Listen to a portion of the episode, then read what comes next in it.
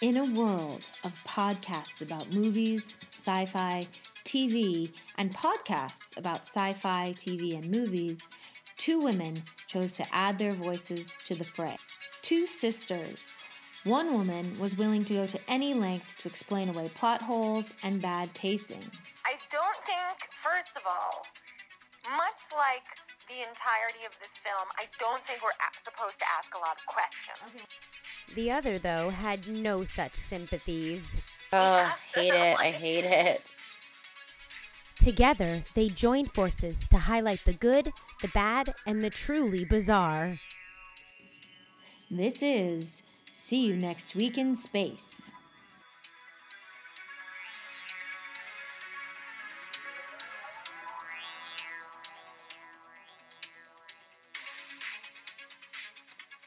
Well, Amy, we've done so many episodes now.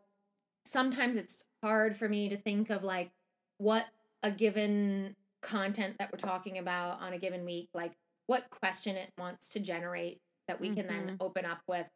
Um, but this one didn't like this one I think I pondered for maybe an entire 60 seconds for, before I was like, that's the opening question. Um, Okay. and so the opening question of today is um we've talked about in previous episodes like if you had a superpower what would it be? Mm-hmm. Um and I believe your answer was flying or time travel. Yeah, Um, I I always don't- waver. It depends on the day.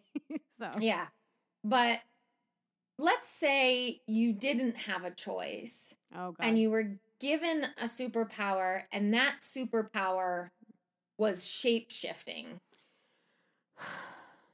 what what do, do you like the idea of this or Um, would this be a bummer for you? well, could I control my shape shifting? I think that would be a huge like component yeah, that would be a huge little like asterisk on my answer because yeah. if I can't control it and I just like turn into like a chair or something, I don't know. Like if I just turn into like random, I guess that's not how it works. but, like, well yes that's also a consi- so you've like now raised two elements Okay, of the yeah, so shape if- shifting life yeah, 'cause you're- part part one can i control my shape shifting yeah, part two i- are there rules like i can only be other living right. like organic creatures or do, can i literally turn into anything at Yeah. all Because I think actually I said that chair thing like that was a negative, but actually I think that would be kind of cool.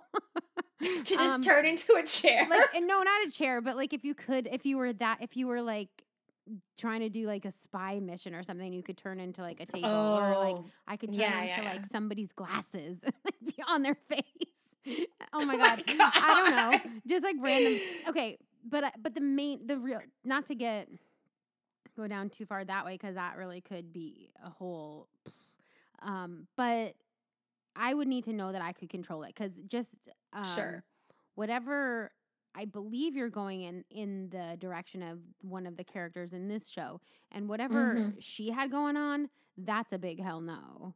Like yeah that yeah I my un- yeah my understanding for the character in this show is that it's se- at least from this episode anyway it seemed like she could not control Yes. what she turned into. Unlike, actually, now I'm remembering. Remember when we watched Manimal? Oh, for fuck's sake. um, yes, I do. and he could choose. He could change at will into different types of animals, also Yeah. seemingly of his choosing. I also don't think I would want like animals specifically. I guess if we're going is going with like it could be whatever, that's fine. But like, I think I would rather it be something like, hmm, I already am thinking and hmm. Do, what is the character uh in X Men? She's blue. Her. She's the shapeshifter. Um, Oh, is that Rogue? Is no, Rogue the one? No, she does something else. Um, Um. Oh, Mystique. Mystique. Yes, Mystique. Yeah. I would like to be kind of like her, except for I wouldn't want my like true form to be a blue serpent. um, but I like her. I like her type of power because it seemed like she could always. Maybe the person had to be there. Anyway, I don't know how it worked, but I liked her power. So Yeah, she I it seemed to me that at least in the movies, I'm not familiar with the comic book or anything, Yeah. but in the movies the rules around what she could do seem to shift Okay. from movie to movie a little That- bit. that's fair. Um, And the weird thing about like this, not to jump back and forth, but like the weird thing about this show that we watched and the shapeshifter person is that we are we already just said that she couldn't control it, but at the same time, when she was in a form that they were not having a good time with, they right. they would talk to her as if she had control over it. I know. I was really confused by that as well cuz like the one character is like change and I'm like, "What?" like You're wasting your breath. Um, This is not how this works. I don't I don't know like I didn't watch any of the rest of the episodes this week to know like That's fair. why they think that she could do that. Um All I but gotta it does say is that we don't we haven't done hair talk in a long time and we don't have to do hair talk in this episode, but we do have to do eyebrow talk. Like Oh, that point. eyebrow thing was very strange. I- that was I- very strange indeed. I hated it.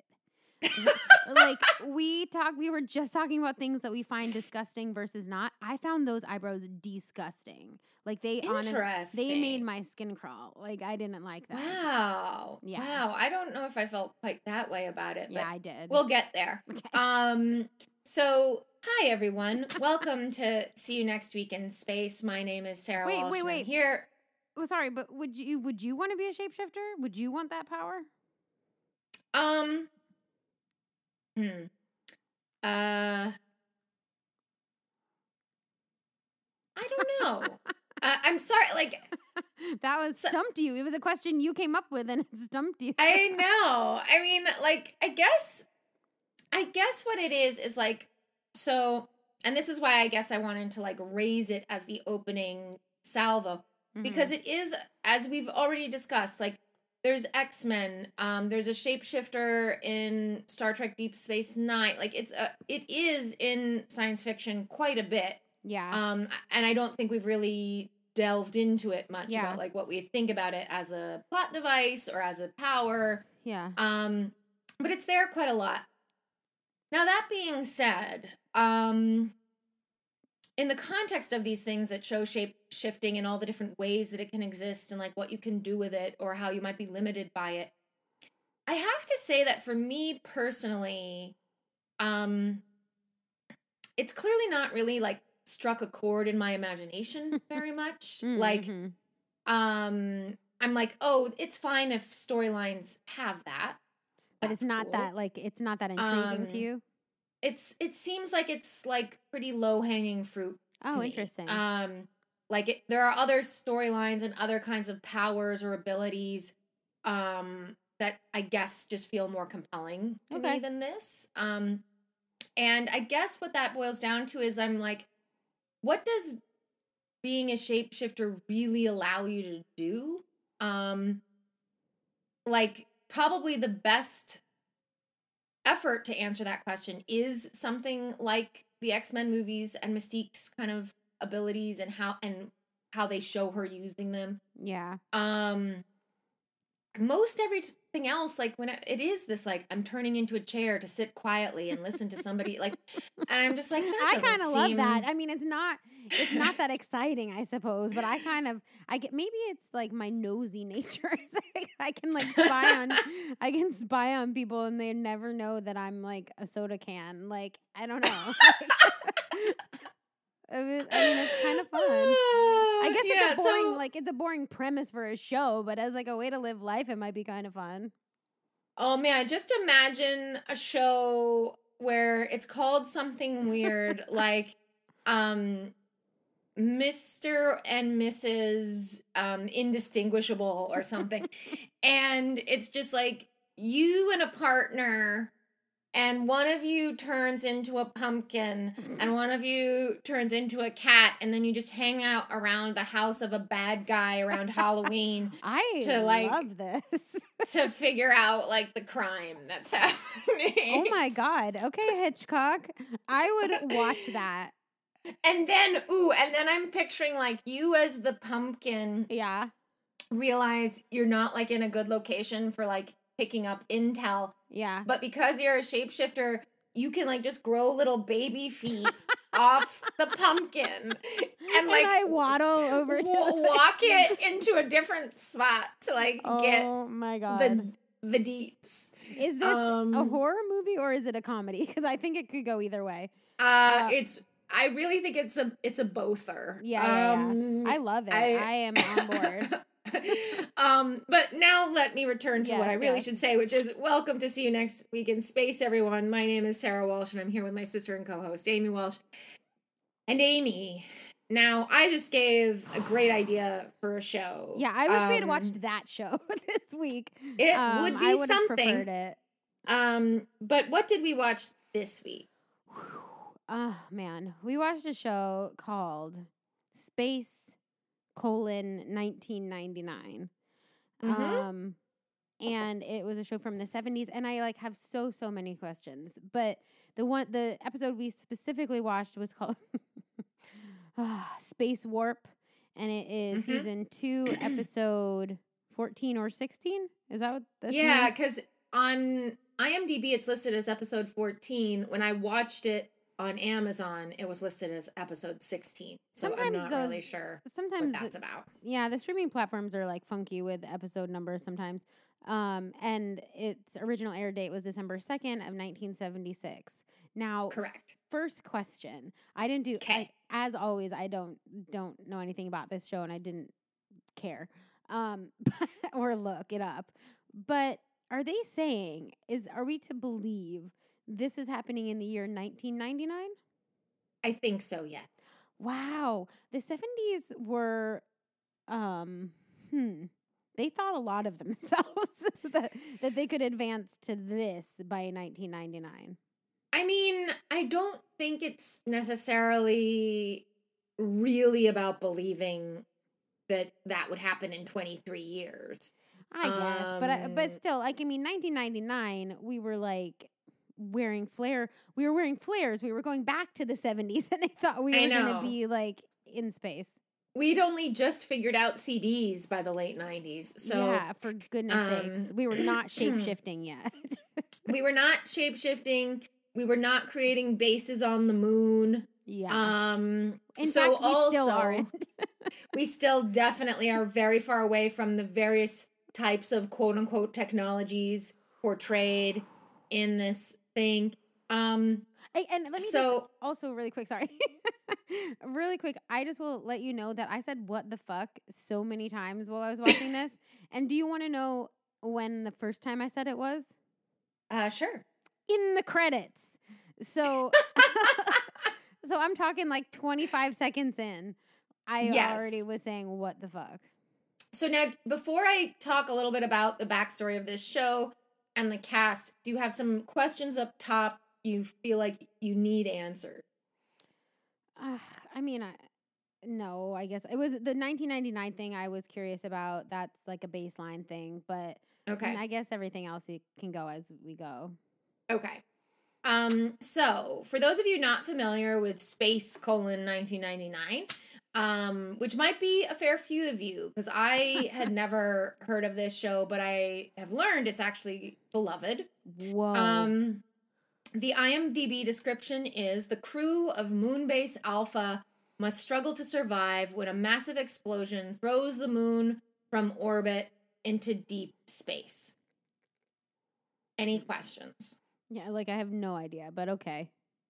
We'll get there when we talk about the credits because the credits tell us this story as well to some And I didn't get that, but yeah. Um, now, something you might not have realized because everyone on the show is quite clearly American. Um, this is actually a British TV show. Um, created by the same married couple that we've talked about before on this show, Gerry and Sylvia Anderson, who made the Thunderbirds series of Oh. shows. I could see that. I this Yeah, like I could almost see a Thunderbirds episode Like being this, exact yeah. thing. Yeah, yeah. Yeah, and there probably is one, honestly. um and as well like so even though this is with people and not marionettes, uh the main kind of appeal or how would I say this? Like the thing that the Andersons seemed to be known for and what they they liked to do as a creative uh pairing is these things that involve quite a bit of like special effecty stuff special effect Okay, work. well, I've got some news Um, for them and those special effects, but okay. well it was a different time but also interesting i think point of note like this is the final thing that they work on together before they get divorced i think in 1980 if i remember correctly sad. Was this the um, reason? Maybe this was the reason. This show. Uh, I don't. I mean, this. I I will say I garnered from my research on Wikipedia that the production of this was actually quite troubled. Mm-hmm. Um. So there's so there's only two seasons of the show. Um. But it it did really well. People liked this show. And so as a result, there's like a few different TV movies that emerged out of it. Um, because yeah, the the production did not go well for a number of reasons. Um, and only some of that it seemed like was about the crumbling marriage of Gerry and Sylvia, and quite a bit more about the the weird sort of, I guess I would say, kind of the issue that that I would say kind of was the central thing that I gleaned from these production troubles was that so the Andersons are British. They're doing Mhm. this for British television. Mhm. Um, at the time of its creation, it was the most expensive TV show that had been done for British TV up to that point. Mhm. Um, but very early on, and I'm not totally sure. I, I guess this is what it is. Is this show was designed for syndication, which meant Mm. from the start there were um, American executive types involved in the production, and then there seemed to be a growing kind of rift and tension between um, primarily American executives. Um, it sounded like mostly located in New York, the New York office of this British company that was making the show, Mhm. um, and the Andersons and kind of the British production team.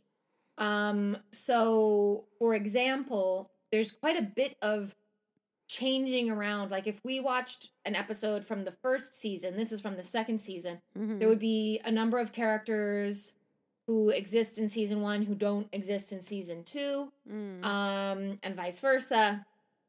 Uh, the tone of the show in season one, I guess, was quite a bit more serious than the tone of season two. Hmm. Um, the love relationship between um, Koenig and Helena kind of doesn't exist in season one. It's added in season two.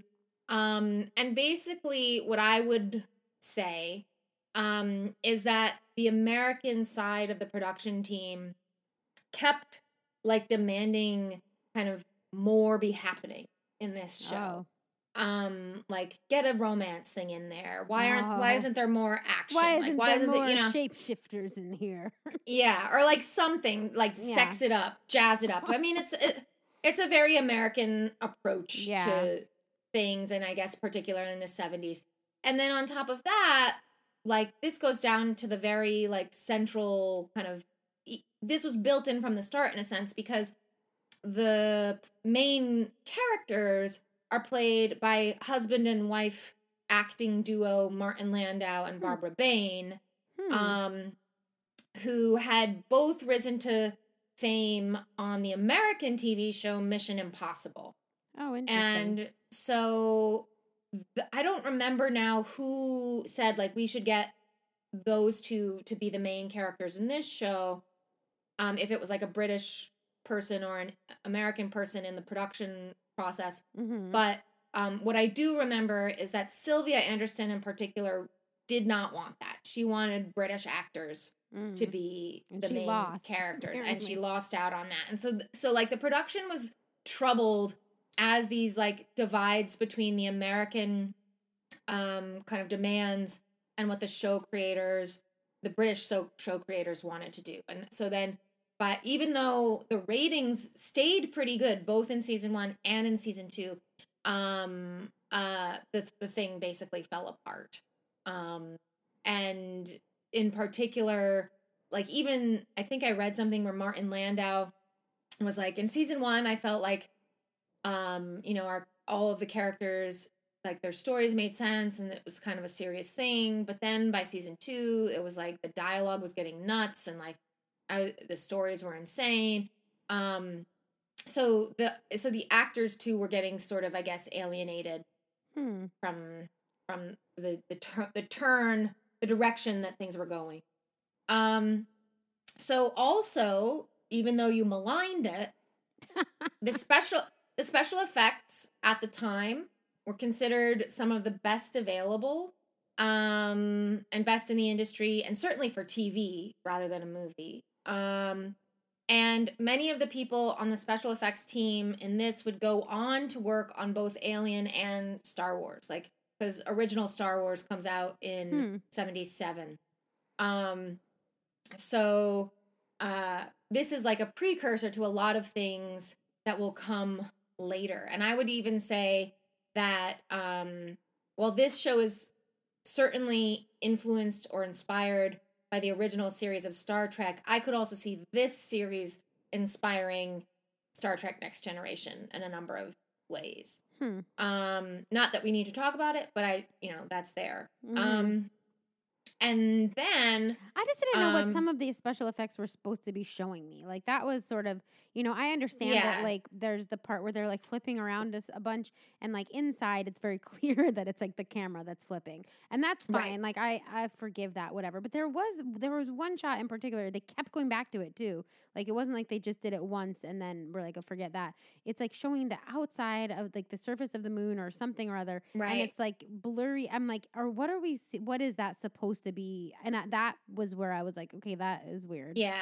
I mean, I would say I can see a very kind of direct line, especially for the effects that were like showing the ships in space. yeah, Um, a very direct line between that and like the the Star Wars stuff. yeah, totally. Um, and that didn't bother me. That so stuff I that like- was pretty well executed. But yes, Yeah. there are other parts of it where like, and I think I know the part you mean where I was like, what is this? Like, is there gravity on the moon now? Yeah, I Like, didn't understand. I was like, is the um, moon flipping over? What are we? I'm Yeah. not sure. And they kept showing it, and that was the thing. Yeah. Like, I was like, well, clearly we're supposed to be seeing this, but I don't know what it means. Yeah. I also, the last thing I'll say before we move on to the cast is that I also really thought that, well, I personally quite enjoyed the soundtrack of this episode. Okay. Um, it's like a lot of super jazzy Yeah. sax and Yeah, stuff. yeah. And then what I discovered thanks to Wikipedia is that uh the score for the for season two was done by a jazz musician and composer named Derek Wadsworth. So That's funny. um he made I guess he mostly did the theme music. So they also changed the credits from season 1 to season 2 and so he made the theme music for that. Um and then he also made some original music for certain episodes of which Space Warp is one. Mhm. Um and then that music got like kind of reintegrated to other episodes as well. So um I guess maybe the thing that brought people to this show or why um it's appealing and remains kind of a it is a beloved property uh, Interesting. is because i like much like me who likes star trek or somebody who would like star wars there are things in this where you're like that's the start. Like that's the precursor to what we get to very soon after. Um but somehow that next like generation of stuff is just better executed yeah. than this. Um but there's there are things about this that i like Mhm. so i so it's okay you know like i think that's how it would be um, Yeah. so turning to the cast um we don't really need to know a lot of characters that appear in this even though this is an ensemble uh cast show it's an ensemble but i would say it certainly seems from what i just said that it was always envisioned that commander john koenig and dr helena russell would be the primary like kind of uh what would i say like anchor roles Yeah. to the show. Um, so Commander John Koenig is played by a 48 year old Martin Landau, Mhm. um, who, of course, I knew who he was, recognized the name, whatever.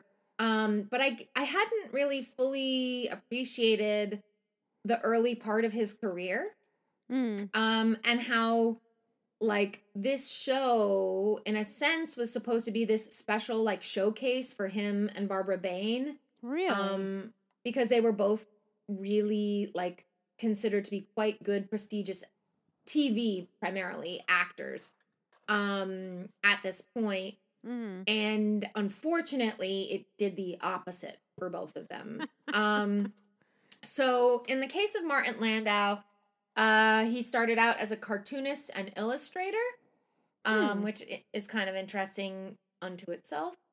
Uh, uh sorry i feel like i'm gonna sneeze but okay i guess it went away. Um but even though he did that he always wanted to act so he joined the actors studio in 1955 his wife barbara bain also was at the actors studio. What i don't know is if they were there together and that's how they met. I'm not sure about that Hmm. um intriguingly gene roddenberry actually wanted martin landau to play spock in the original Oh, series really? of Star Trek. Um, Huh. but somehow that didn't transpire. Um, I'm not again, I'm not sure exactly why that didn't happen. Um, but so w- what went on to happen is that both uh Barbara Bain and Martin Landau get their major big break um as characters on the TV show Mission Impossible. Hmm. Um and and that's why so like they that show is running in the mid to late 60s um maybe even into the 70s i can't remember for sure and then also of course like the the husband and wife of it all i think was Mhm. really appealing to people and so that's People how they such- get People are such little like, oh, it's so cute. They're they're married in real life, so it's real. yeah um and so then they get selected as a pair to Hmm. be the like i said the kind of grounding characters on this show hmm Um, and also, yes, this I'll like be honest, I didn't think they had great chemistry. no, I didn't either. But uh, but I, I will say they didn't, didn't really, really act share much together. The screen, Yeah. yeah. and this one. Um, but for both of them, uh, this kind of like represents the end of the first blush of their career, where success was kind of leading to more success. hmm Um, and then in the case, so they get married, they get divorced in 1981. hmm Um, and then in Martin Landau's case, the remainder of the 80s uh, is pretty miserable and mediocre in terms. I mean, he's still work. He's still working, but it's like not good. Um, but he has a major resurgence, and the reason probably you and I know who he is is because he plays Bela Lugosi in um, I think it's Tim Burton does the movie Ed Wood. Um, I have not about old time. Well, we I know the movie. I've never seen Ed Wood either. Um, it's it's a Johnny Depp vehicle um, Oh. done by Tim Burton. oh. Um, but what I do remember is it was really critically acclaimed at the Hmm. time. Um, and his performance was especially like kind of pointed out as being very good. Hmm. And so then that sort of revives his career. Um, and then he's had like I didn't really super recognize any of the things he had appeared in since. Um, but it looked a lot more kind of Filled out. yeah, like like Yeah. that he had he had a resurgence and then he was able to stay at kind of that level until Mhm. his death. Um it when we turn to Barbara Bain who plays uh Dr. Helena Russell, uh she as I said went also went to the actors studio um and in fact she really did well on Mission Impossible because she played a character called Cinnamon Carter and uh, she was the first actress to ever win three Emmys in a row for that character. Whoa. Um, and I think it's like best lead actress in a drama. I think is like the category that she was in. Um, so like, and that's interesting too because like the name Martin Landau meant something to me. The name Barbara Bain meant nothing to me.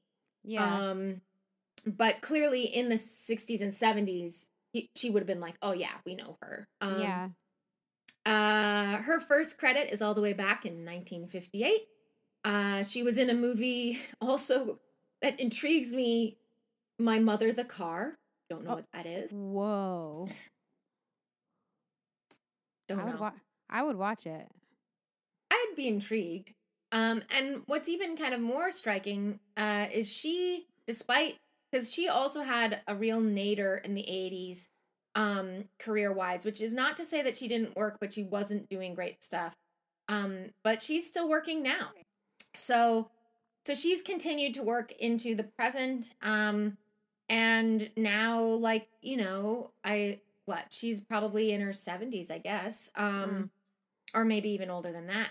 Older Uh, than that. probably 'cause the older 70s than that. Yeah, yeah, yeah, older than that. But she's still around and still like she has um something like in production, I want to say, right Mm. now. So she clearly is like doing all right for herself. Yeah. Um then we have the character of Maya played by Here a 32 go. year 32 year old Catherine Schell. Um Catherine Schell not really kind of had let's say a patchy acting career Mhm. um to some degree but i thought her life story sounded really fascinating uh she was born in budapest hungary uh to an old aristocratic family who Mhm. before her birth had gotten like all of their property taken away by the nazis like in world war ii um so her family eventually immigrated to the us i want to say probably in like the late 40s early 50s Mhm. but then moved back to Europe because her father worked for Radio Free Europe.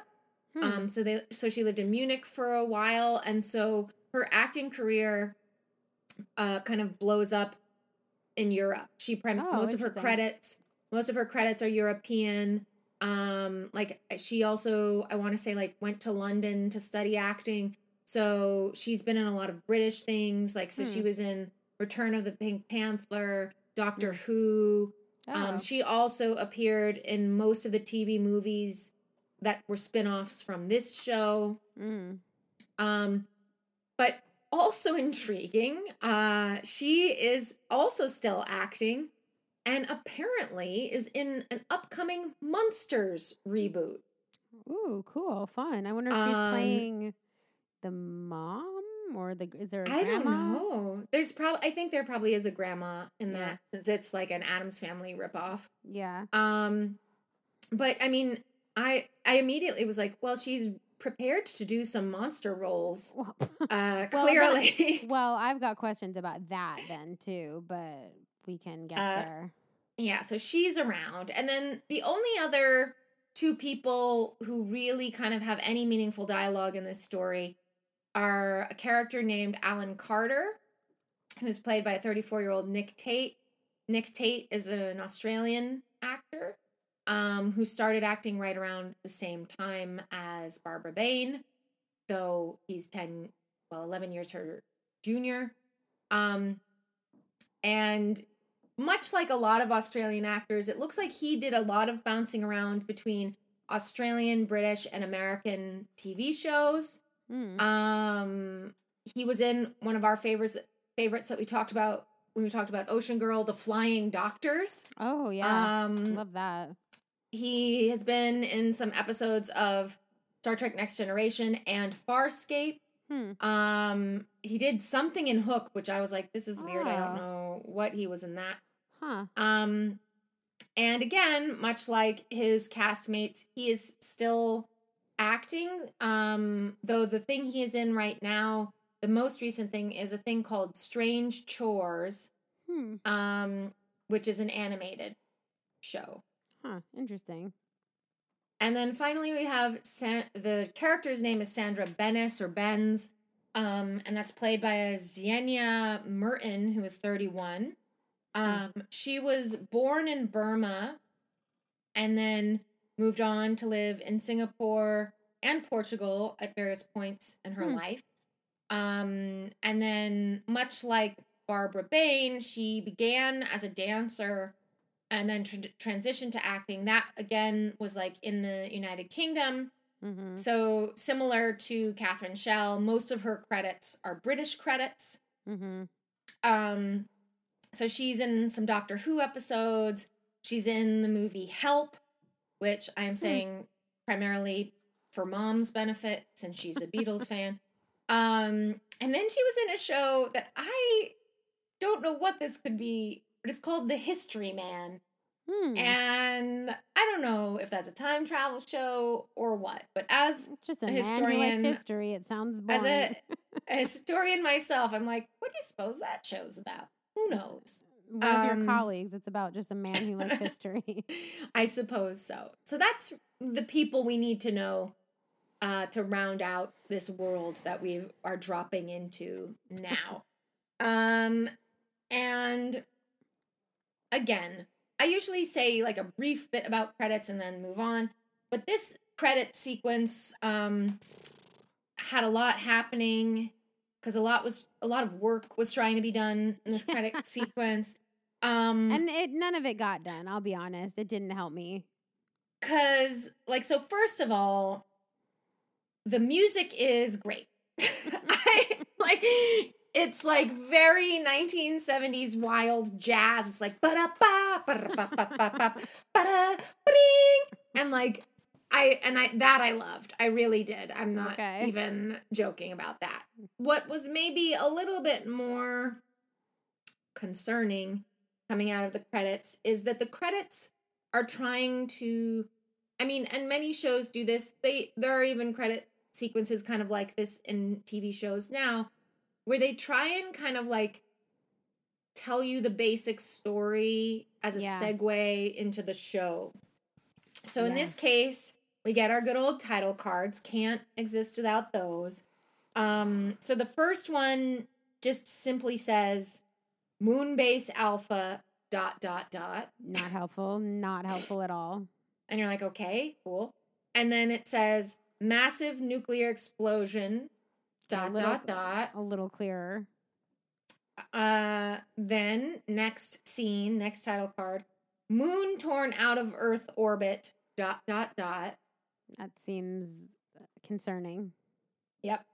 And finally, hurled into outer space dot dot dot.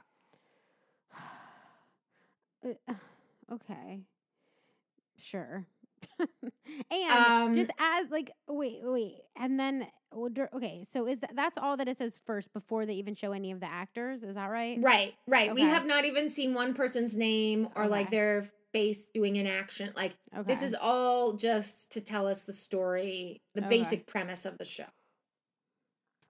okay Um so any questions? yeah and i mean no but yes but also i don't care Um so this is also one of the things that did get pointed out about the show, which was so okay, I'll just say a little bit of the backstory. I haven't watched other episodes, but I got this from Wikipedia.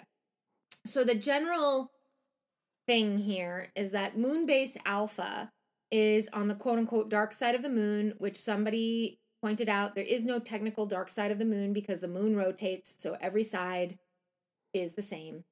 so you're Um, telling me that wasn't didn't pink floyd have a album called Yes. dark oh they are lying Wait, wait, wait. You're trying to tell me that rock and roll musicians wait a second told now. you incorrect scientific information? what What? Does, does anybody else know that that's fake Probably not in this day and age.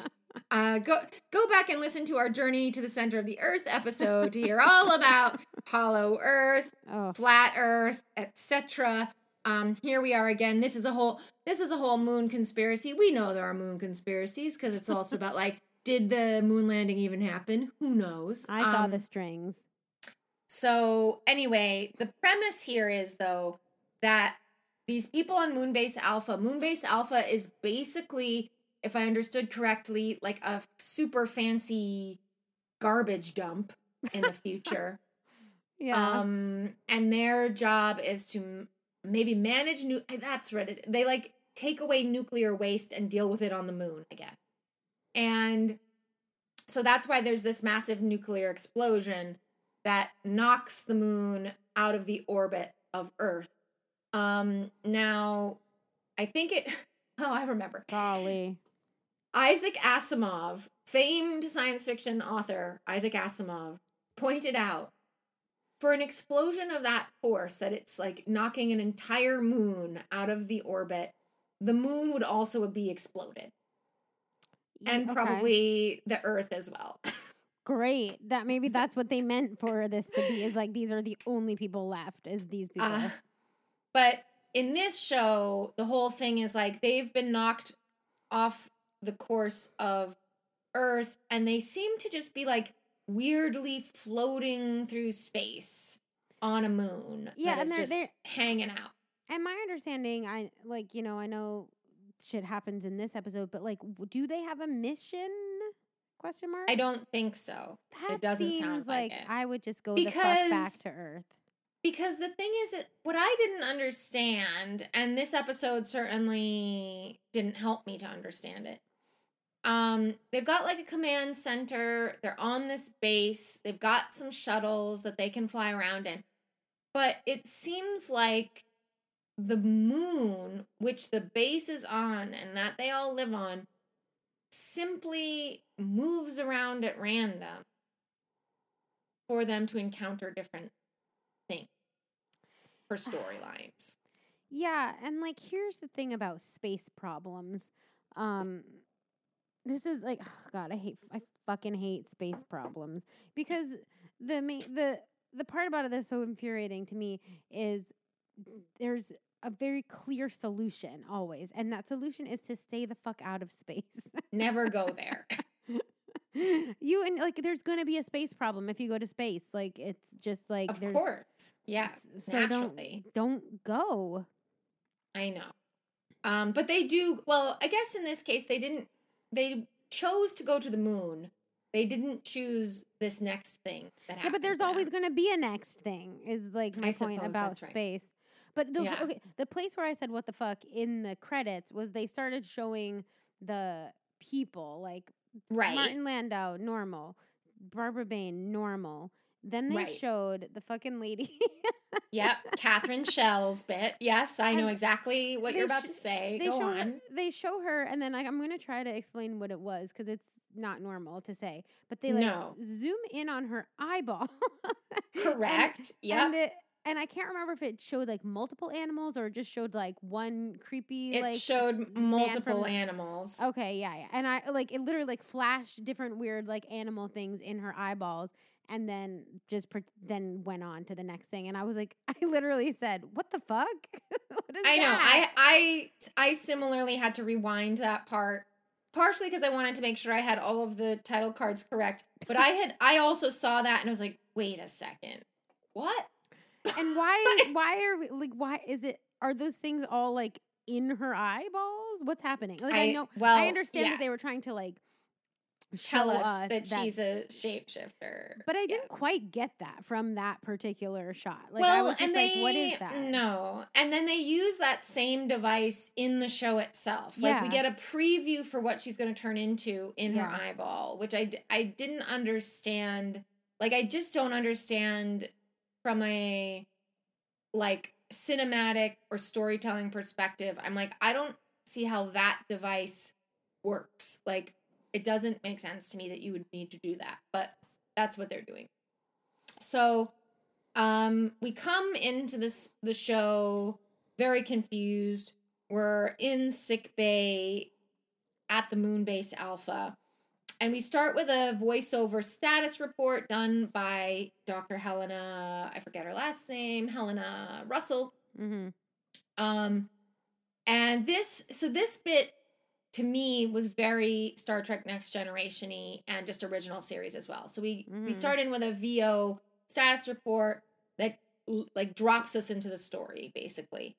Um, Space, the final frontier. indeed. Isn't that how Um, Star Trek starts? Well, no, that's the credits. It's like oh, because this is the pre-credit. Oh no, this is after the credits. Um, in Mhm. Star Trek, it does the cold open, and the oh, cold open has a voiceover of like log blah blah oh, blah. right, right. You know, log, log. Yeah, yeah, um, yeah. Okay. and so in this case, we learn that they have been out of Earth's orbit for eight 1807 days, which I did just do this math yesterday, but now I need to do it again to figure out. I think it's, yeah, that's just about five years. Damn. uh, that they've been away from Earth. Yikes. and uh, we learn that Captain Koenig is on in in one of the shuttles examining a derelict ship that they encountered, and that Maya has contracted a fever, and that Doctor Helena doesn't really know how to solve it. Mhm. Um, and so then we go into the sick bay, and Maya is writhing around on a medical table, shouting quite a bit. Um, and and- all I could see was her eyebrows. Like it was so distracting. She had for well her her makeup and her eyebrows, um, both disturbing, really, in my opinion, because her makeup was like crazy contour situation happening like on her cheekbone, but like to the point where it, it looked. I mean, it just looked bad. But um, well, I think it was supposed to was like supposed to look I've- animalistic or something? No, like I've seen stills of it, and I think what they were trying to do is they like painted like like a not a widow's peak exactly, but like Hmm. a deep kind of V shape down onto her forehead that then kind of curved outward around the rest of her forehead hairline to come down under her cheekbones into yet another deep point and then go back, you know, into her hairline. And that was like It's kind of a weird. dark brown Yeah. color. And then I think also even her hair was like that same color brown at Yeah. the hairline. And so I think what it was I think what it was supposed to look like is that that's just like markings on her skin. Like that's what Oh. her skin Oh, because she's- like. that's not she's makeup. not That's human. Right. Oh, whoa, whoa, right, right. Okay, I for, kind of forgot that. I mean, I Because she's a species called metamorph. okay, okay, I didn't quite get that, but okay, her eyebrows. And that's why her eyebrows are weird as well. okay, fine, but, but, it just yes, looked so dive gross. in, dive Well, in. So I don't even know if I can explain it, but it's like it does look like real hair, um, but it's like bumpy, and they were like little circular bumps. Yeah, I didn't think it looked like real hair. I Oh, thought really? it looked like almost as though they asked the actor Catherine Schell to like shave her eyebrows, or maybe they waxed them off. And then yeah, they like I either mean, I don't with- think it was her her real eyebrows. no, no, saying, no. But like like and then they I don't know what they would have used, but I would have uh, the way it looked like to me is if you took an eye sh- like an eyeliner Mm. pencil or Mhm. something and then turned it to the side yeah, and made little tiny like diamond things with it and like just were like boop boop boop boop But you didn't think you didn't think it looked like raised because the part the the fact that it, it did also have a it seemed to have a kind of a a substantive to it yeah, it Yes. looked raised, and that's why I found it grotesque. like, Yeah. something about the raised aspect of it that really like scaly kind of it does- maybe like for some reason it, that's something that makes my skin crawl. Like I don't know how to explain it, but like I did not like it. I'm like trying to look up pictures now to see if I can like figure well because also i definitely didn't mind it but and kind of forgot like, it but Oh, I- then I'm looking at a picture of it right now, and it's so. ugh, I, I really hate oh it. oh my god I really like, hate it. I didn't mind it, but then yes, in the close up, I I my eye kept being drawn to it, and I was like, Yeah. I don't. I know. hated it. It just looked unnatural in a Yeah. very particular way. I hated it. So she's having a freak out, and she keeps screaming out. And then in my handwritten notes, I wrote down she keeps calling out for Mentos or like Uh, Mento. mentor. Didn't you keep saying mentor?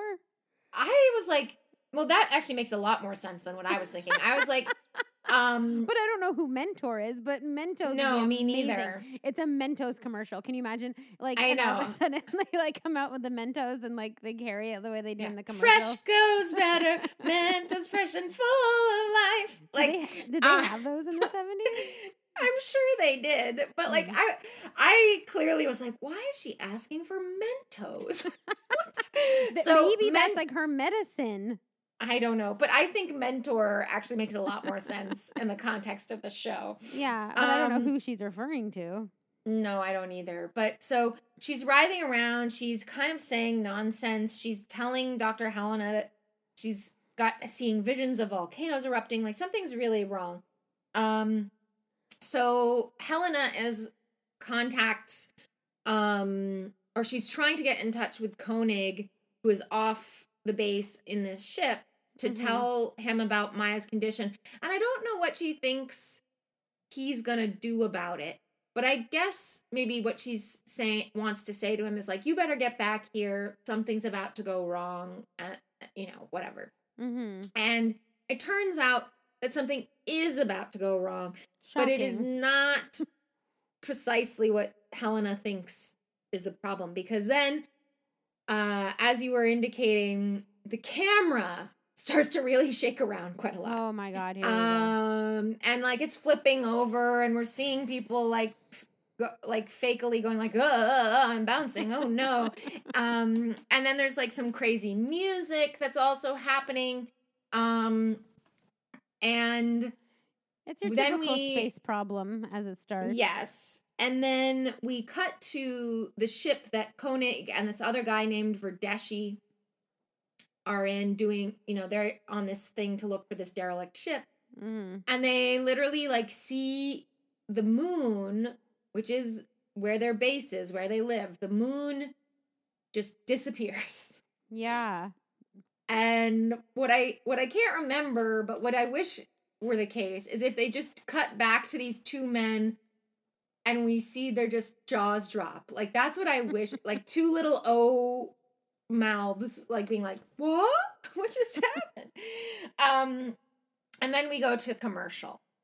And when we come back from commercial we have the title card that says space warp. And so like even though the credit stuff is kind of turned all around this like cold open uh telling us the name of the episode thing that's a very star trek kind of way of doing it Yeah. um so then so yeah, so we know the basic problem and we've we've set up both our A and B story in the cold open and now we're getting into it. okay. Um so finally the base settles down, the spinning and the whatever uh ends and we go into the command center and um the characters Alan and Sandra are there and they're trying to figure out what's just happened mm-hmm. um, and they realize that they've gone through a space warp, and that Okay. correspondingly. Oh, Wait. go ahead. Scientifically, I think I know the answer, but is a space warp a thing? Well, so here is Because it sounds answer. fucking fake to me. space space warp is not anything as far as I know. Mm-hmm. Um, what I didn't fully understand is what seemed what they seemed to go through was what has become known as a wormhole mm-hmm. um which nobody has ever found evidence of because we aren't really doing space travel but Right. that many theoretical physicists say is that's probably a thing that exists somewhere in the universe um so, So they're just i think calling it a wrong thing. They're just like I calling it guess. a different thing than what it might be. yeah yeah because i i'm trying to remember and i don't really like i've watched all of the original series of star trek but i think even they like i don't think the term wormhole no they absolutely do. Um i don't think the term wormhole comes till later. So people are like saying these things because they're saying what they're trying to capture is this idea of like we've hit this pocket that allows us to travel um from one point to another way faster than is normally the case. And Yeah. that's what this space warp thing is. They just um they just went in the fast lane, people. Calm down. uh now of course the issue here is that they can't get back through the space warp because they can't control the moon um That is a problem. and Koenig and Verdeschi have been left behind in this previous spot that they were. Okay, I sort of didn't Um, get that. I sort of didn't get that they were like all one situation. So Yeah. like I was like, why do they care? That yeah, they were gone. Yeah. so they have worked out. This is mostly Sandra who says this. She's like, this is where our position was, and this is where we are now. And I think she even says it's like five light years, um, which is yeah, she does. She says it's five light years, which is far away, and and worse still, the ship that Koenig and Verdeschi are on do- doesn't have enough fuel for that kind of trip. Um, and also because this is like the, the ships that the moon base has i think are only meant to be for like short trips and things. So they don't Mhm. have like the full kind of like scanners and sensors and all the jazz. Well, he says at Um, one point, I forget which one says, one of them says something like we only have enough fuel or something for like a million miles or some Right. bullshit. And I was like, damn, that seems like you're unprepared. and and like their ship isn't like it has sensors but it's not they're not powerful enough they can't locate where the Mm. moon has gone so like Mm. even if they like so problem one is they don't have enough fuel but Yeah. problem two is they don't even have the right like. Technologies to find to find the moon to go to the place in the first place you know I mean, so, so they're like fucked.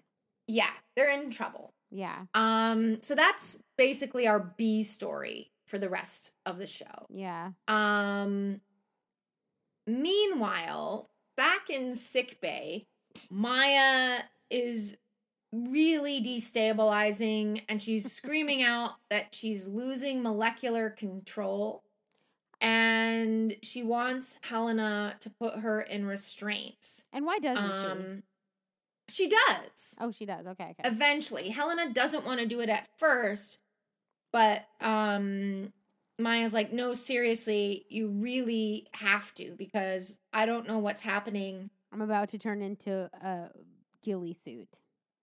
into a stone monster i don't know how i would describe what she turns into um Mm. A stone monster. I kind of like that. But like a stone, like a hairy stone monster. yes correct well so so okay so so this is happening dr helena is having a really shitty day so there's this happening then she gets a call from alan um and he calls her up on the tv phone and says that koenig so Hel- helena and koenig are in love Mhm. um and alan tells her that her partner is missing in space I mean, not the um, best news. no, not great. Um meanwhile, I guess maybe Helena is a bit distracted by that because Helen Maya wakes up and this is again where we see this eyeball thing where we go on a close up of Maya's eyeball and we see the face of this stone monster. and I'm calling it stone monster It also sort of looks like the creature from it the also Black could be it also maybe was scales, but like the Yeah. way it, because of like its coloring, it was kind of like a gray yeah. green color. I just kept thinking of like it had the look of like when you see like ancient renderings of like here people wanted to make something that looked like a face. Like Yeah. that's and it, and it's in this old stone building uh-huh. um it kind of had that look to me of it and so then we close up on her eye which has then this reflection of this monster mm-hmm. and if we had been watching the show prior to this we would know that that's like the We're- form she's about to take Got it. And we're screwed, is what we would know. yes um but even before she turns into that thing she i guess because of like the nature of how these transformations work she has like extra super strength so she Mm, pulls off her restraints mm. and she turns into yeah it's like a stone creature but it also has a bunch of hair somehow It's real gross. It's like it's not I- cute. And I really like I i described it in my handwritten notes as a wookie sasquatch Yeah, Sasquatch is a good Um, other Wookie. Oh yeah, I see. Yes, yes, yes, yes. Um. So, but here's my question: They showed like there's human eyeballs in there, so like it's definitely somebody in a, a person in a suit Do yes. you think that it's that actress? no it definitely Okay. it's quite obviously a man Oh, is it? Okay, I wasn't sure. Yes. Because okay. So she wakes up as this creature and starts fucking shit up immediately. Uh, she attacks Dr. Helena, who get, hits her head and then like passes out. She breaks out of sick bay and starts like marauding through the halls of the moon base. She attacks the crewmen who en- encounter her. And in my handwritten notes, where she's attacking these people, I wrote, Obvi, a man in costume. I mean, here's what I'll say. I absolutely like n- no spoilers. I absolutely hated this, and like everything about it is like everything I hate about Yes. sci-fi. I Um, knew it as I was watching it. I was like, Amy's gonna be so mad at me. and yeah, like I we're not friends anymore. But the like, but the uh, but the there I do enjoy like a crazy like actor in a crazy like Suit. outfit suit thing. Yeah. Yeah. So I enjoyed parts of it because it was so silly, and the way that it walked, like Yes. um, like was very monkeyish, but like it was. uh, So I do enjoy that, even though I hated this show. Yeah.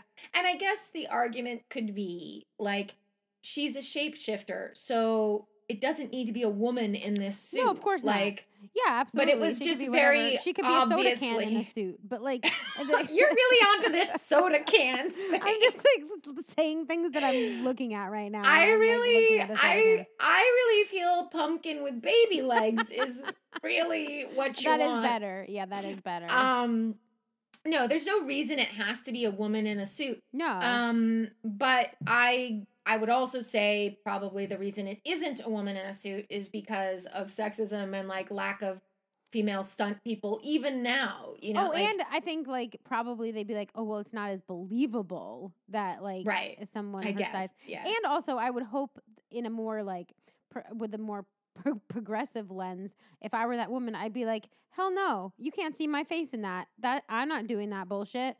I Right. I'm only doing scenes where you see my fucking face. right. Yeah. And it is wild too because I just now had a flash of what it looked like.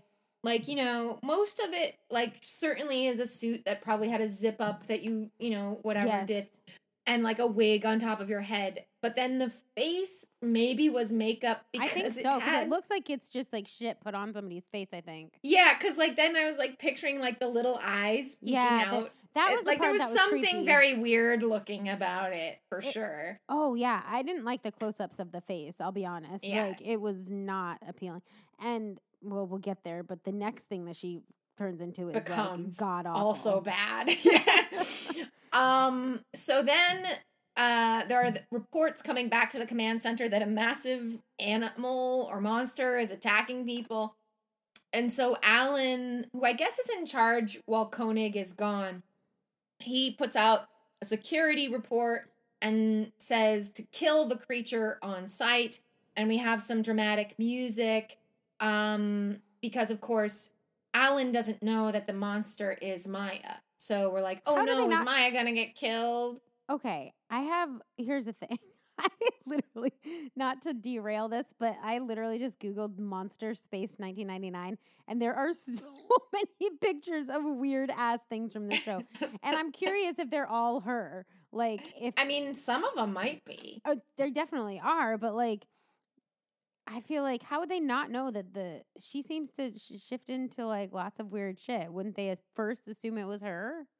I You know mean, what I mean? that sounds reasonable. Oh my god! I no, guess- there's just like a picture of her eyeball with the thing. This is so funny. Um, Yeah, Uh, wow.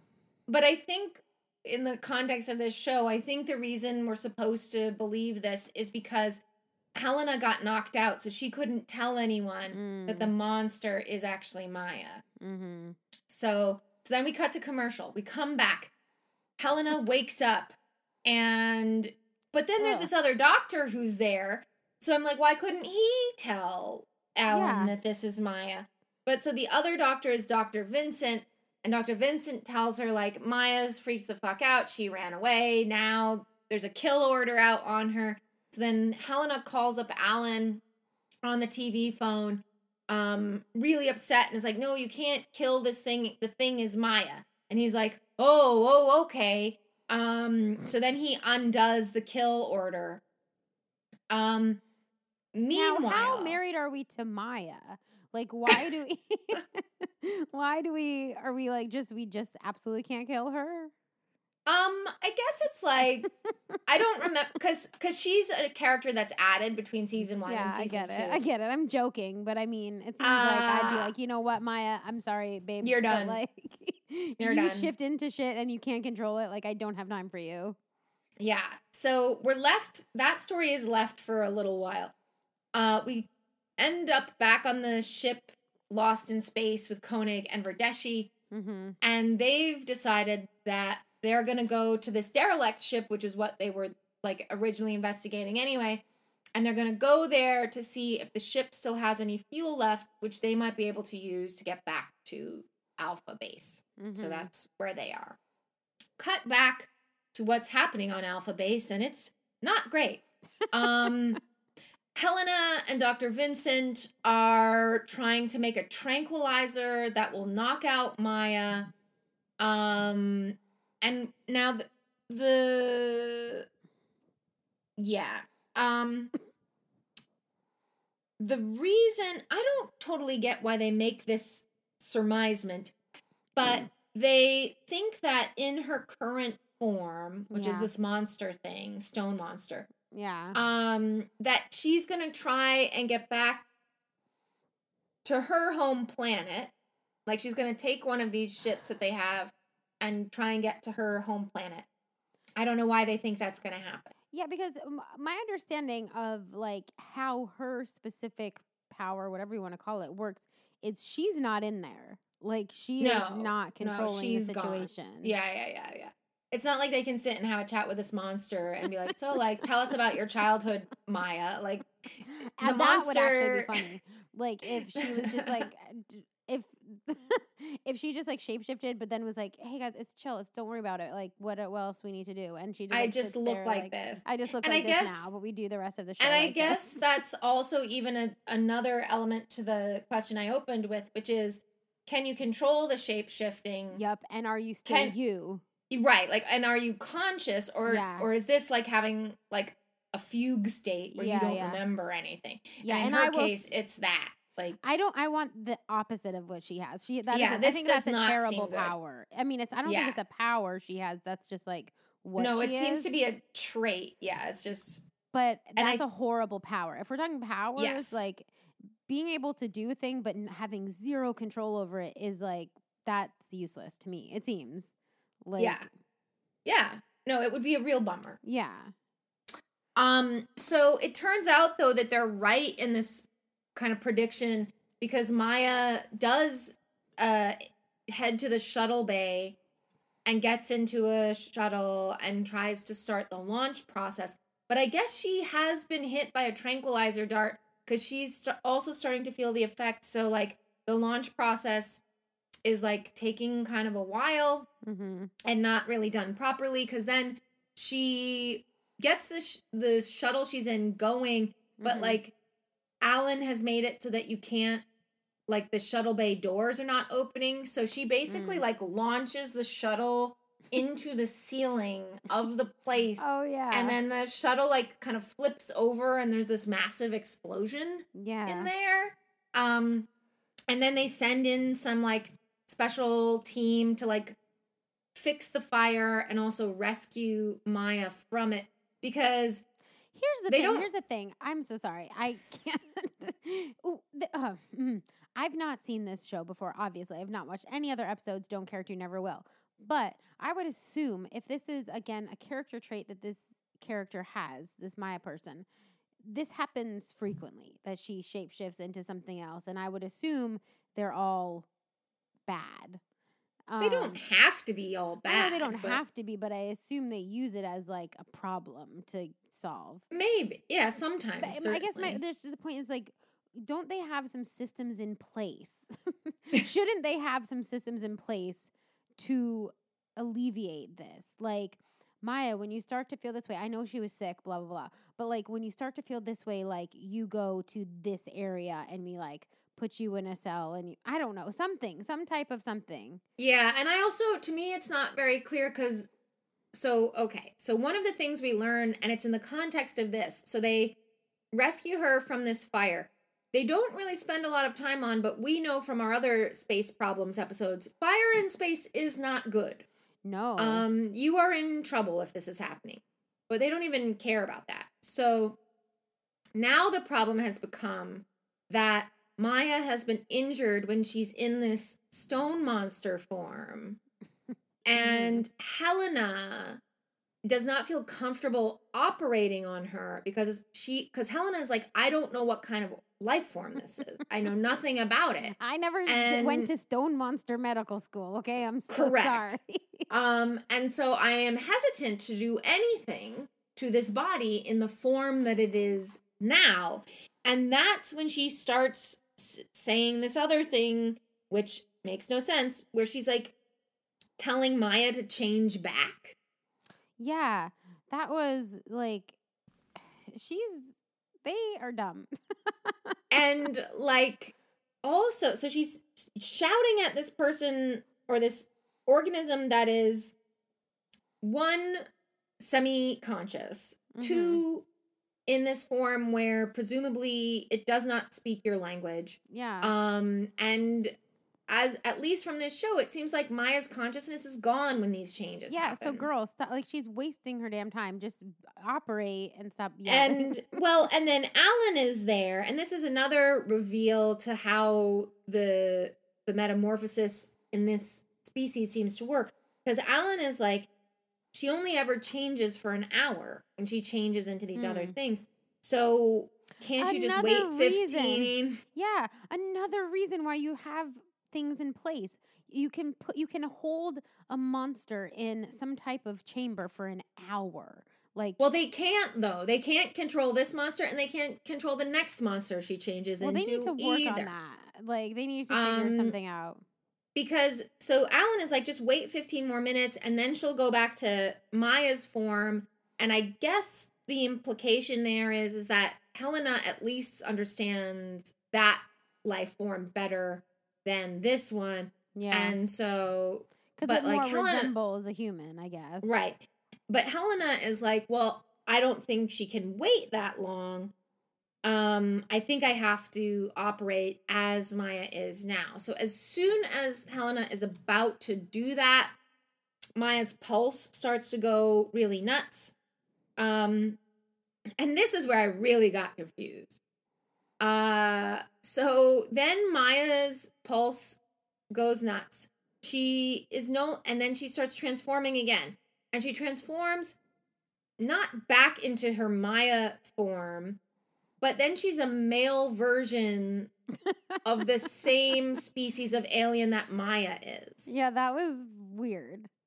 I really didn't understand that. And then I was like, is that Mentor? Like, is that oh my god. But when she's oh my god.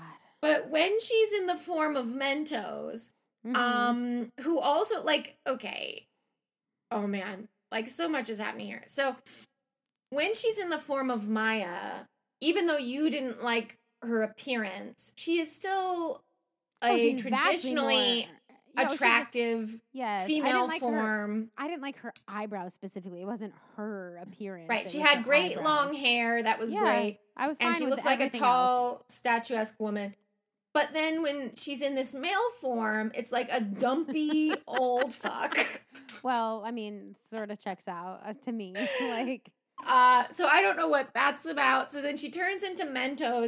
When she's in the form of Mentor, um, he also is freaking out. and mean But- and rude. Yes, but because he's in this more humanoid form, they're able to stun him and like knock him out. And they kind of like try and restrain him. But then even that form turns into a different Yet another monster. monster. That And this looked one, I just called it weirdo monster in my I mean, it's I arguably crazier. figure. It's arguably crazier looking, but it's not as. It's like kind of fro- if, if I remember it correctly. It looked like a frog. It's got like a froggy Yeah. he- head Yeah. situation. yeah, like yeah, the eyes. So like, whereas the previous one was like person in suit with crazy wig and face makeup. this was like person in full suit, like covering head all over, covered, probably secret eye holes somewhere. Yeah.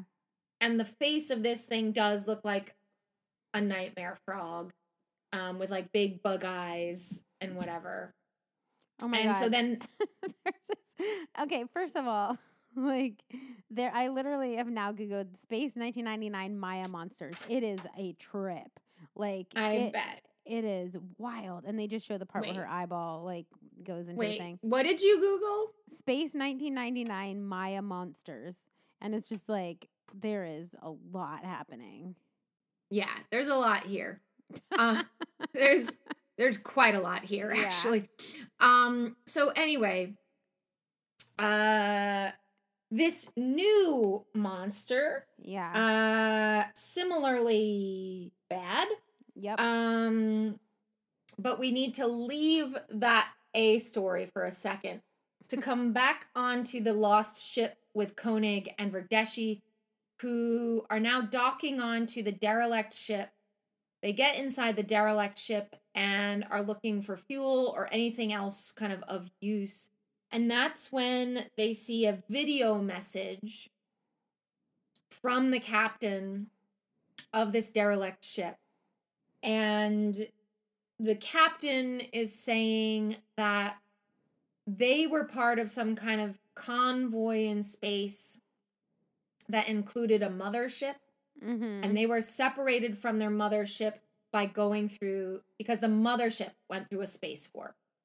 okay. So they are basically the same situation as Koenig and Verdeschi find themselves in now. Mhm. Um, and this particular uh entity, we don't really know what it looks like. It's got it's clearly a humanoid form, but it's in a weird mask. Um, and that's probably because they didn't want to do makeup on anybody. They were just like, just slap that mask on, and we'll pretend it's an alien. Um, yep.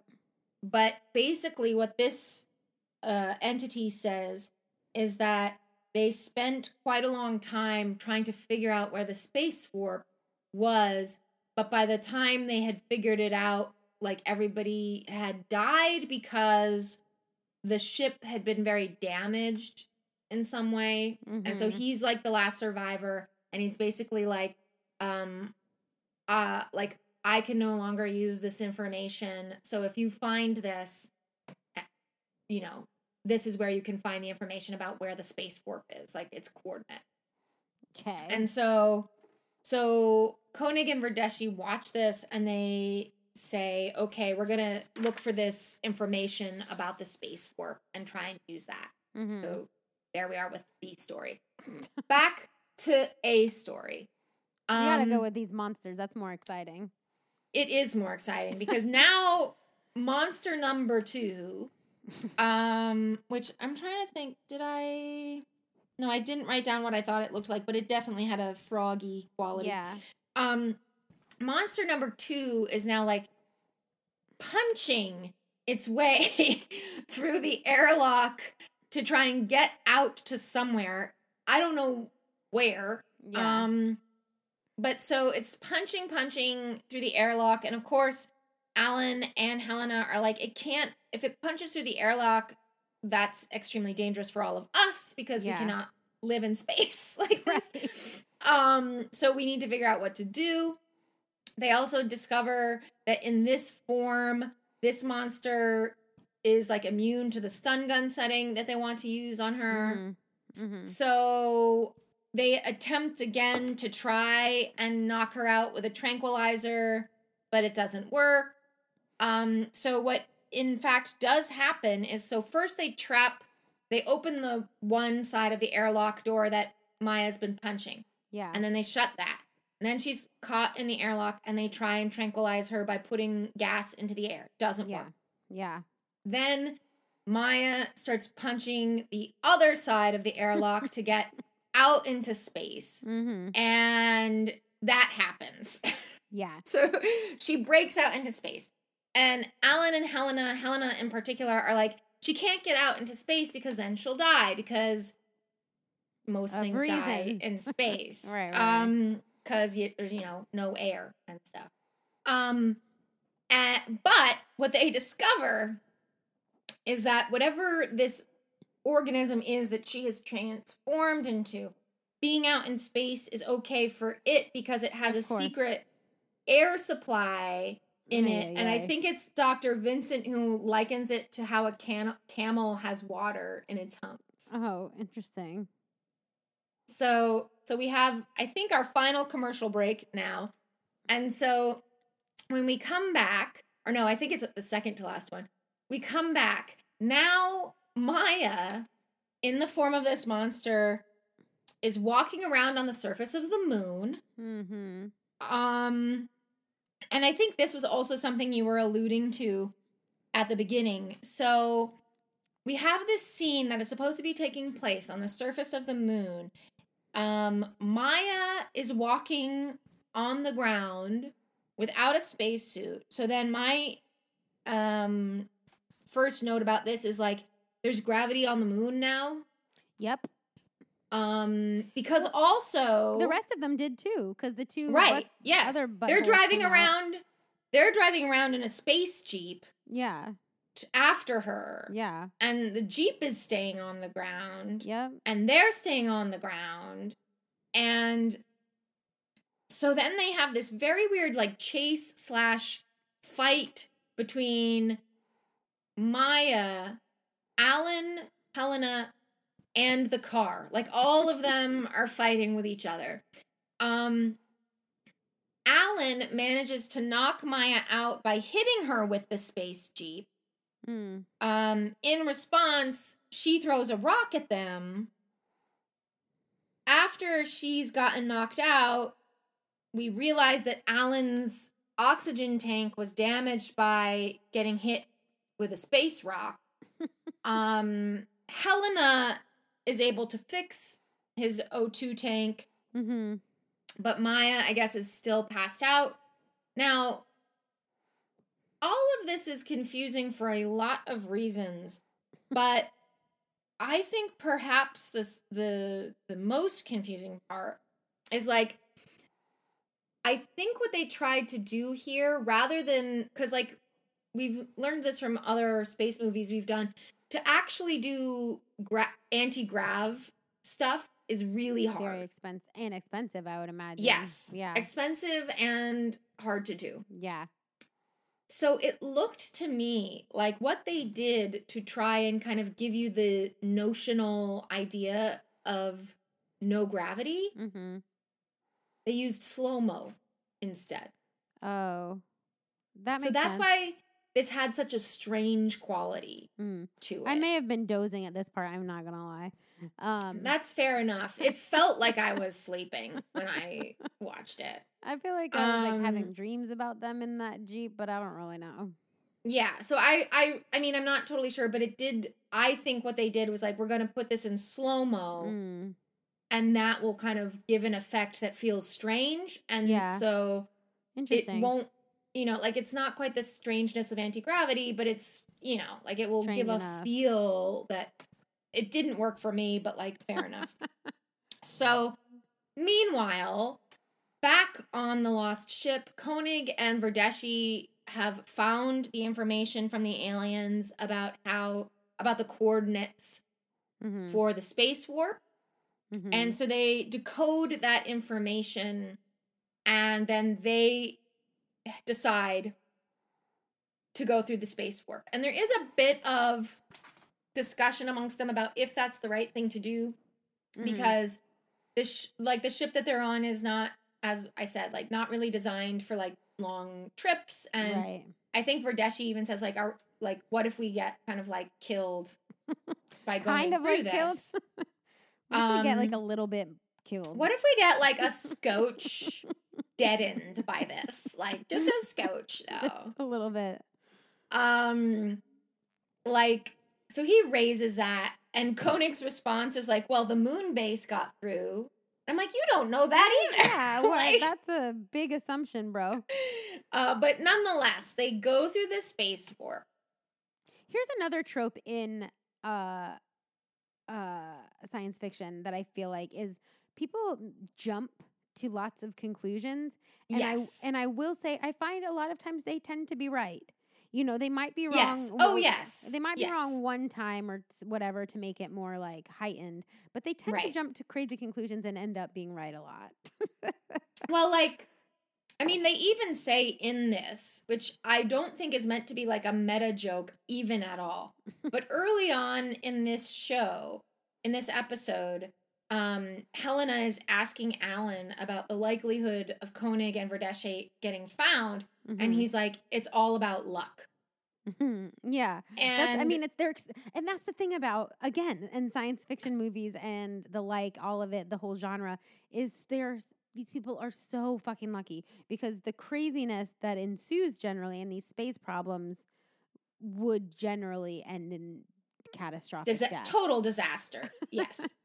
um so in this case though, and I kept waiting for some reason what I thought was going to happen was Mhm. that there was going to be some kind of connection between them finding this abandoned ship and Maya having this freak out. Like I Mhm. was like, "Oh, like some kind of secret germ or code or something like from this other ship because it's these other species of thing would be the explanation yeah. for why Maya freaked out. But it turns out no, these stories are not connected at all.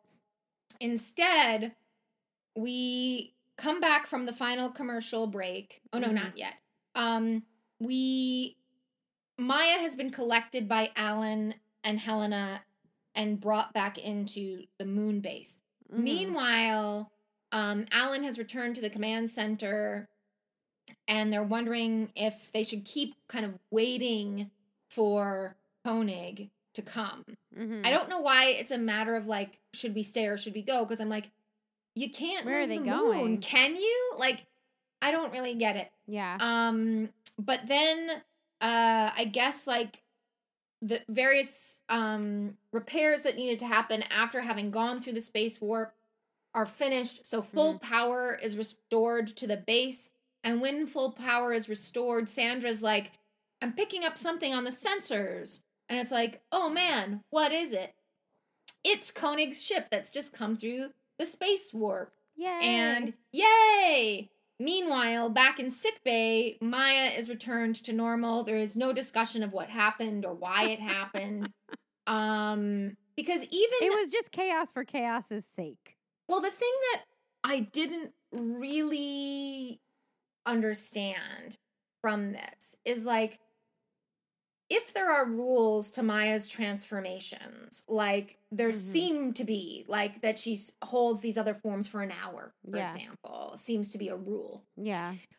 What I don't understand is like, is this something where like in every 24 hour cycle there is one hour where she's something else that she can't control? Is that what we're saying is happening? Mm. and and and are we saying that this fever that she had maybe like messed with that Yeah. general rule like Mm.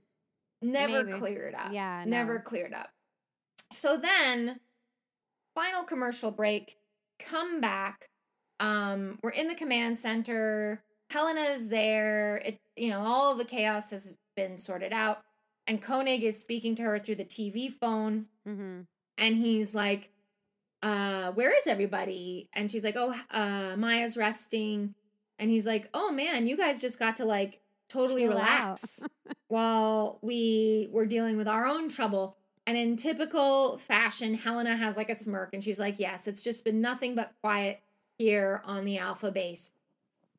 End of show. Like you know winky wink ha ha ha. We love it. Yeah. um that's it And that's the exact reason why they don't have any procedures in place. They're lying about the fact that they have this like maniac shapeshifter situation that they should. Yeah.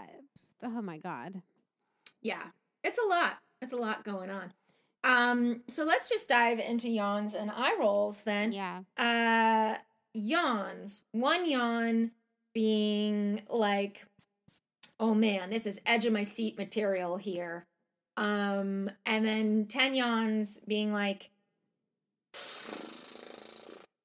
Oh. nope. Ooh. Ooh. ugh, I don't know. It wasn't like boring per se. I definitely did fall asleep at parts, and um, it definitely like In fairness, is- you would do that to any. yeah. And in fairness, and in fairness, I was like still in bed, and like, Oh, so that boy. like I was like, well, I gotta watch this shit. I'll watch it here. Um, but I I it's. Mm, just because I hated it so much and it's everything that I hate, I'm gonna give it a high score because it deserves it. And I'll say like eight.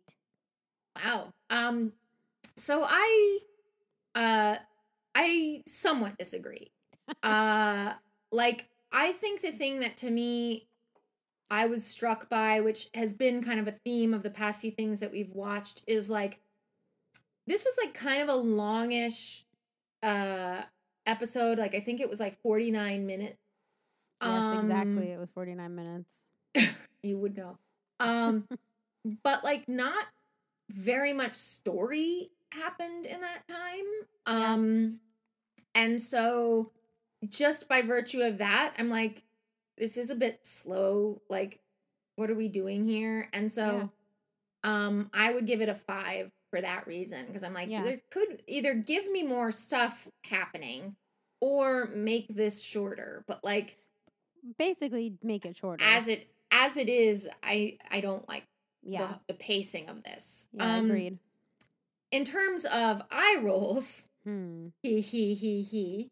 Um she said dubiously. Um one eye roll is like god i don't even know where to begin with this. Um that that's not the scale. That's me trying to figure Yeah. out how to do yeah, it um that would be one eye scale. God, I don't even know. Wh- what is it? What, Uh, what eye rolls on the scale of like, whoa, Jesus Christ, I don't know, to like, whoa, I still don't know. Yikes. yeah, yeah. You, you're you set the tone on that one. Then let's do that. So go ahead, try and well, pick something. I don't know because both of those on the scale is like what it. Um, the thing is, I feel like from the sci-fi, from what I know of sci-fi, just from doing this and from what I know from you, nothing. This was not groundbreaking in any way. It's very No, middle no, of the no, road. no. Like we got your shapeshifters, we got your space problem, we got your gray ships yeah, in the night. even like even the by the mid even by the mid seventies, this was like very So it's like- well worn territory. Yeah, so like in that sense, it's not eye rolly. In the sense that I hated it, I'm, go- I'm going to give it a ten in terms of. Oh rolls. Like, I'm- wow! wow! I'm, like so over it. It's more like, and it's not. It's more like not eye roll. Like, oh, this is so crazy, but it's just like I'm over it. Like I don't Yeah. have any need for this in my life. Yeah, fair enough. I yeah. So I think though, in my case, again, I am gonna sit right in the middle at five, Hmm. precise, but almost kind of again for the same reasons, which is you are not doing anything new here. Yeah. Um, you're not doing anything bad per se, but um, it's just little something. bad, but like like if you're gonna do camp then go full camp like Yeah. go there like because the maya storyline kind of was yeah. the But they were like doing it kind of seriously. wasn't. Yeah. yeah and that was also often the comment of like critics and stuff about this show was like the unevenness of Like, what is it this- trying to be? yeah like are you if you're serious then you can't have monsters like look like this um if you're funny then you need to like do even more of that It needs to be like, funnier. It needs to yeah, actually be um, funny. and and like the other people acting around these scenarios Yes. need to Be funny. seem yeah like you everybody looks very serious in this like, like, this shit is not funny. It's like there's funny Yeah. looking monsters and it's crazy, but that's but it doesn't make it funny. right um so that's i guess really ultimately maybe the the true issue of this show Yeah. is like even aside from like the the production battles that were happening um and maybe because of them Mm. it's very like uneven it's Yeah. it's like neither nor anything yeah. and so because of that it's kind of hard to latch on to Yeah. um as a viewer so i think i know the answer to both of these questions did a- you like it's a hell no and a hell no.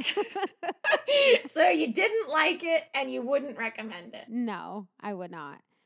Um, I I don't think I liked it, but I do think I might recommend a little bit of a light scrub through watch.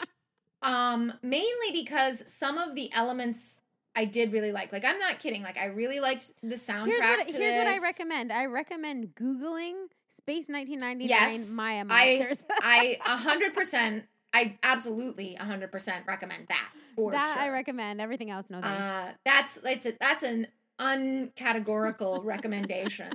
Um, but like for the the like I did like the credits for Yeah. the the soundtrack and for the fun of it. I liked the soundtrack generally speaking. I Mhm. liked the uniforms. We didn't really do much Oh, of yeah. fashion talk, but I well, liked they how looked the like they were from uniforms the. 70s. They were like men, Yeah. in, men in like heels. It was like very 70s. and like cool bell bottoms. Yeah. Um so like there were some things there that are worth like maybe again, like I said, a light scrub through, check it out sort of thing. Um but in terms of the overall product, I don't think I would recommend more than that. No. Well, uh don't know if we're going to come back I'll next week. because hey, listen, as much as you did not enjoy this, you were like really just killing it with the comedy and the hot takes. because I mean, I mean, I maybe coming from a place of anger does tend to be funny, I think. maybe sometimes and I this made me angry. so I mean, I guess the question is cuz like you you were so angry about the cell that you were actually like stonily silent a lot of the time. Oh yeah, because yeah, that one made Um, me angry because I like straight up didn't understand it. I think so. That one made me. That one was like confounding and angry. This one, there's like nothing to get, so I feel like I understood it perfectly. So I still had a lot to say about it, even though I hated it. Fair enough. Does that make well, sense?